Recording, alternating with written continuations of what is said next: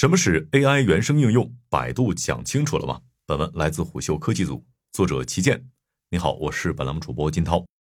10月17日，百度召开了2023百度世界大会，并在会上发布了文心一言 4.0。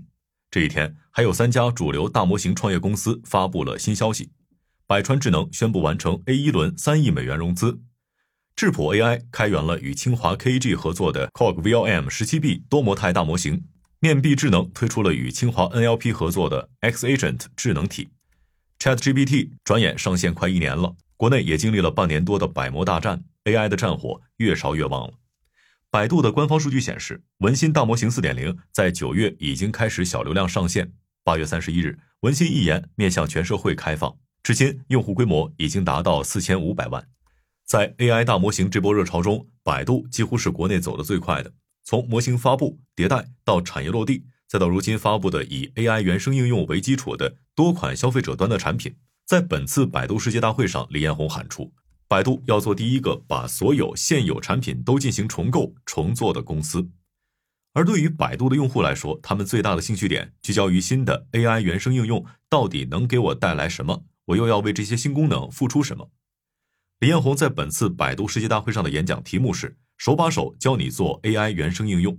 虽然不知道听完演讲之后有多少人学会了如何做 AI 原生应用，但百度的确是把 AI 能力全面加入到了自己现有的产品中了。其中搜索、地图、文库、网盘等面向消费者的产品更是 AI 原生应用的主力。百度本次发布的 AI 原生应用包括提升搜索的交互、推荐激发能力、地图的智能辅助决策、网盘的多模态搜索以及文库的内容检索与生成等。产品提升的核心是用户体验和 AI 助理功能，通过这些来增加用户粘度，拓展新用户。对于 AI 原生应用来说，主要考虑的问题有2个，一是安全合规，二是盈利。目前在安全合规方面，相关部门已经在立法和监管方面做了很多工作，国内大模型普遍已经可以持证上岗，但盈利问题仍然比较困难。毕竟 AI 大模型在消费者领域的商业模式一直是个争议话题。从 OpenAI 被爆出的营收情况来看， ChatGPT 的付费订阅模式在海外市场还是比较受认可的。据外媒报道， OpenAI CEO 山姆·奥特曼在近期的内部讨论中表示，目前 OpenAI 的年收入约为13亿美元，其中很大一部分来自订阅收入。不过，国内厂商对生成式 AI 的消费者端应用普遍比较看好他们与现有产品结合，也就是百度正在力推的 AI 原生应用。百度2023第2季度财报中曾经提到，当季资本支出增加主要是由于购买硬件，用它们来支持其人工智能模型和应用程序的训练和运营。一些百度内部流出的非官方公布信息显示，文心一言 4.0 的推理成本比文心一言 3.5 高8到10倍。庞大的训练推理成本摆在面前，对于 AI 原生应用来说， AI 能收回成本吗？能赚钱吗？一种声音认为，国内消费者端的产品其实已经做得很好了， AI 大模型很难对用户的体验带来跨越式的提升，甚至没法给用户创造特别具体的价值，因此很难有人直接为消费者端产品中的 AI 大模型买单。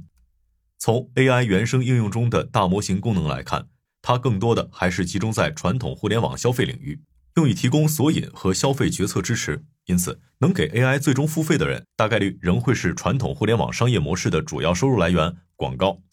一直以来，百度营收的重点都是广告。目前主推 AI 的大厂，比如微软、谷歌、Meta 也都公开提到过，生成式 AI 对广告业务的促进将会是未来的重点。不过，从百度地图以及如流更新的打车、鸡酒、餐饮等功能来看，与生成式 AI 相结合的推荐、预定业务应该会以渠道的形式创造新的盈利点。实际上，国内 AI 在大模型落地方面，产业先行的呼声很高。百度本次也着重强调了2款消费者端的 AI 原生应用 GBI 和如流。其实2款产品在国内市场上并不少见，多数专注企业端的 AI 供应商都早有类似 GBI 的产品或功能推出，如流的 AI 助手也早在钉钉和飞书上有相似的功能。相对消费者端来说，企业端的盈利模式更好找，但企业端用户更看重产品本身的核心能力。在这方面，虽然百度一直在借 AI 大模型推动文心千帆平台和百度智能云在企业端市场的影响力，但行业对百度的认知显然不够。虽然百度在国内 AI 大模型中一直走在前排，但是它在垂类大模型方面的能力并没有特别突出。除此之外，由于百度智能云业务在国内的应用基础不够，很多产业用户并不会优先考虑使用文心千帆或是百度智能云。目前文心千帆不支持叠加公有云部署，也就是说百度的 AI 大模型只能用在百度的公有云上。百度智能云 AI 与大数据平台总经理辛周告诉虎嗅，如果要达到最好的效果，我们建议还是全套都用百度端到端的技术。如果觉得迁移成本比较高，我们也努力在其他云上做很好的适配和效能。不过我们目前是不支持在其他公有云上去做部署的。虽然不能叠加公有云，但客户如果要部署私有云平台的话，百度的 AI 大模型是可以支持其他云或是客户的自研云平台的。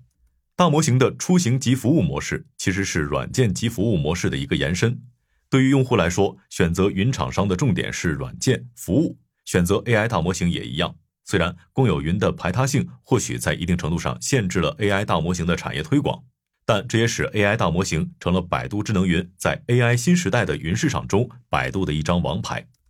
百度认为文心一言 4.0 是可以直接对标 GPT-4 的大模型，但在发布会上关于文心 4.0 模型的技术细节，百度并没有讲太多。其中有两个与大模型落地直接相关的具体问题，百度也都是一笔带过。首先是大模型的幻觉问题。 AI 大模型落地的一个关键因素就是准确和稳定。AI 的幻觉问题直接影响到了生成内容的安全合规性以及能否满足用户的需求。与其他厂商的发布会不同，百度并没有给出量化的幻觉或错误的下降比率。关于文心大模型 4.0 的能力提升，在百度 CTO 王海峰博士的演讲中只是给了一个很抽象的概念，一个月的时间提升了 30%。 不过王海峰在大模型技术方面还是具体讲解了一下，文心大模型正在通过知识点增强和智能体机制提高回答的准确度和模型的可解释性。在技术上，这两个问题对大模型的应用非常重要。另外就是业内最关心的 AI 大模型的成本问题。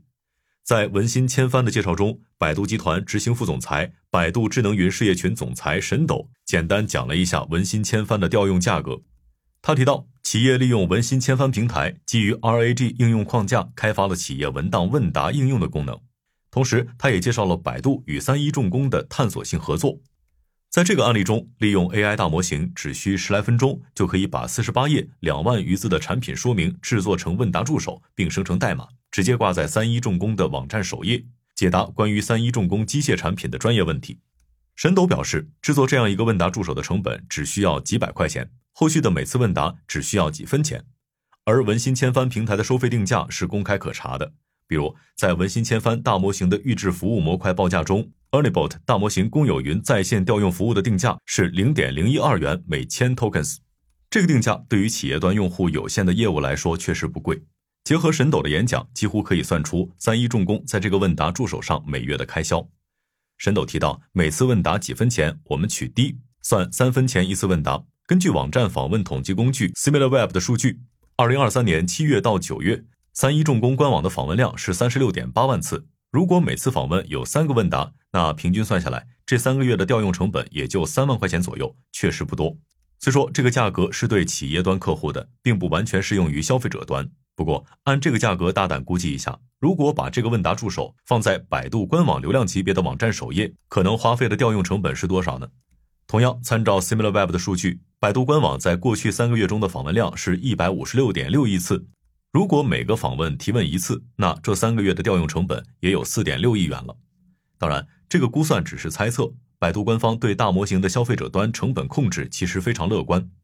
百度集团副总裁肖阳告诉虎嗅，单看搜索一项，基于文心一言实现极致满足、推荐激发、多轮交互的搜索成本其实没有那么可怕。相对于普通搜索，融合了生成式 AI 的搜索在成本方面只是略高。不过搜索的成本一直很高，由百度内部资料显示，百度搜索本来处理的数据量在7-8年前就已经达到1000亿级别，目前每年纯设备成本就超过50亿元，算上研发、运营和维护的人工成本，总开销每年接近100亿，还有逐年递增的趋势。肖阳透露，目前百度在搜索方面的 AI 大模型调用量每天已经超3亿次。他说，这个规模是很大的，如果成本上吃不住的话，早就叫停了。好的，以上今天的商业动听，下期见。